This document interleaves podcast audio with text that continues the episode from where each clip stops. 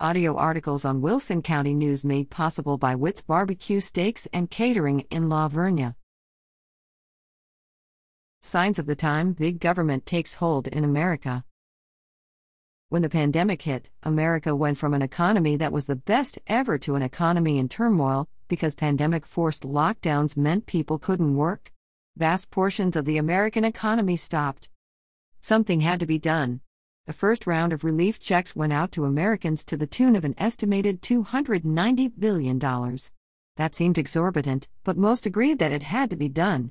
But as the lockdowns 15 days to slow the spread morphed into weeks, and then months, the economy suffered. The $290 billion quickly went to $900 billion in the next emergency relief bill that President Trump reluctantly signed. The reluctance came from all the pork included. By the time President Biden took office, America was on the road to recovery thanks to the success of President Trump's Operation Warp Speed that allowed vaccines to be fast tracked. But by then, Americans were hooked on all the free money coming from the government. Government spending quickly went from mere billions to trillions. It's hard to keep track of the trillions being spent at a rapid fire pace, but who is keeping track? Initially, some extended unemployment assistance seemed like a good thing, and it was because people couldn't work. Now, because workers weren't working, there are shortages and the cost of goods is rising.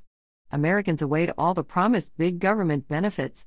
People are buying, buying, buying as they eagerly spend their next stimulus checks. Car dealers are waiting for new cars to be delivered and are even having trouble getting used cars.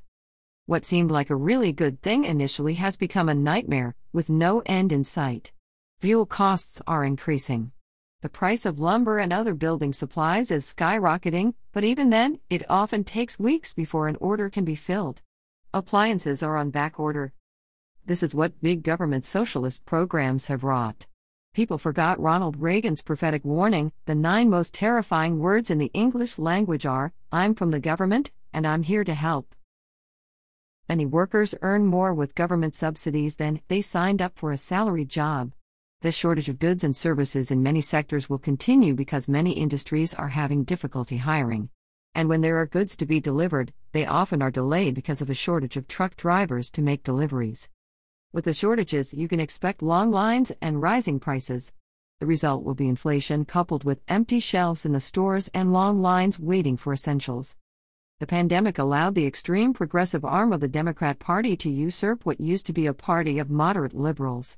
With Democrats controlling both houses and the White House, Republicans are pretty much at the mercy of this new progressive socialist liberalism. Venezuela, here we come.